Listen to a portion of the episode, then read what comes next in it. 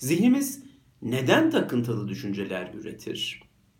Biz istemediğimiz halde ve bundan rahatsız olduğumuzu belirttiğimiz halde neden zihnimiz bir takım düşünceler üretmeye devam eder? Aslında bu soru şu soruyla bir yönüyle benzerlik gösteriyor. Neden saçlarımız uzar? Ya da neden tırnaklarımız uzar? Bizler saçımızın uzamasını ve tırnağımızın uzamasını normal kabul ederiz ve bununla ilgili hiçbir sorgulamaya girmeyiz. Çünkü bu bizim elimizde değildir. Kontrol edebileceğimiz bir şey yoktur orada. Bizim isteğimiz dışında veya içinde fark etmez. Kendiliğinden uzarlar.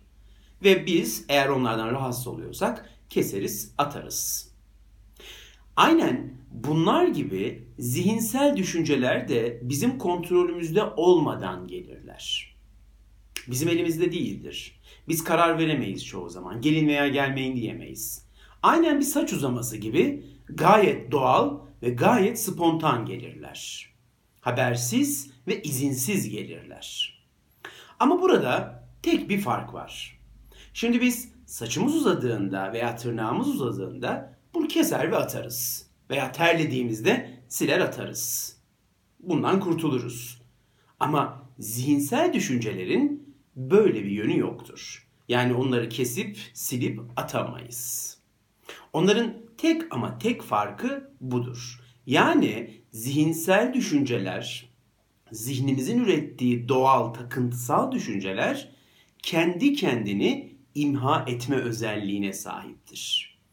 Bizim kesmemizi, bizim onu silip atmamızı asla istemezler. Zaten biz onları kesmeye, silmeye, onlardan kurtulmaya çalıştığımızda güçlerine güç katmış oluruz. Daha fazla gelmeye başlarlar. Onlar kendi kendilerini imha etmek isterler. Danışanlarımdan bir tanesi takıntılı düşünceleriyle ilgili bana bir gün şöyle bir şey söylemişti. Eğer takıntılı düşüncelerimin önüne çok sert bir, çok ciddi, güçlü bir set çekersem onlar bir daha beni rahatsız etmez diye düşünüyordum dedi. Ve yıllardır o düşüncelerin önüne bir set yapmaya çalışıyordum dedi. Onları böyle bana gelmelerini engellemek için bir duvar örmeye çalıştım dedi. Ama dedi her seferinde o ördüğüm duvar daha fazla böyle yıkıldı ve takıntı düşünceler daha fazla gelmeye başladı. Ben her seferinde sıfırdan bir duvar ördüm, sıfırdan bir set çektim ama her seferinde duvarım da setim de yıkıldı ve takıntılı düşünceler daha çok beni rahatsız etmeye başladı dedi. Sevgili dostlar, zihnimiz doğal olarak takıntılı düşünceler üretebilir.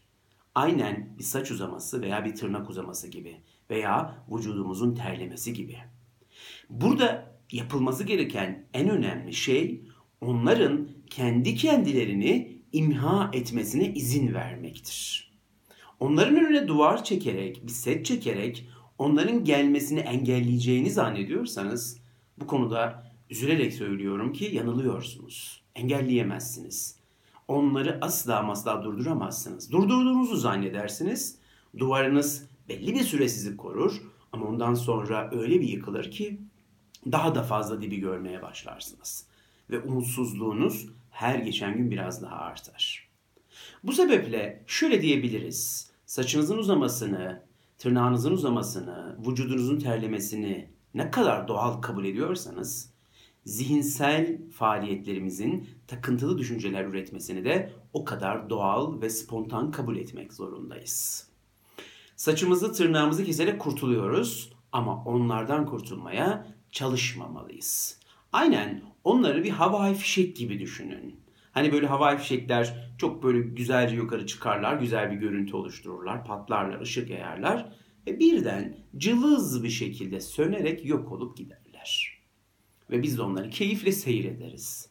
Aynen bunun gibi takıntılı düşünceler bir havai fişek gibidir.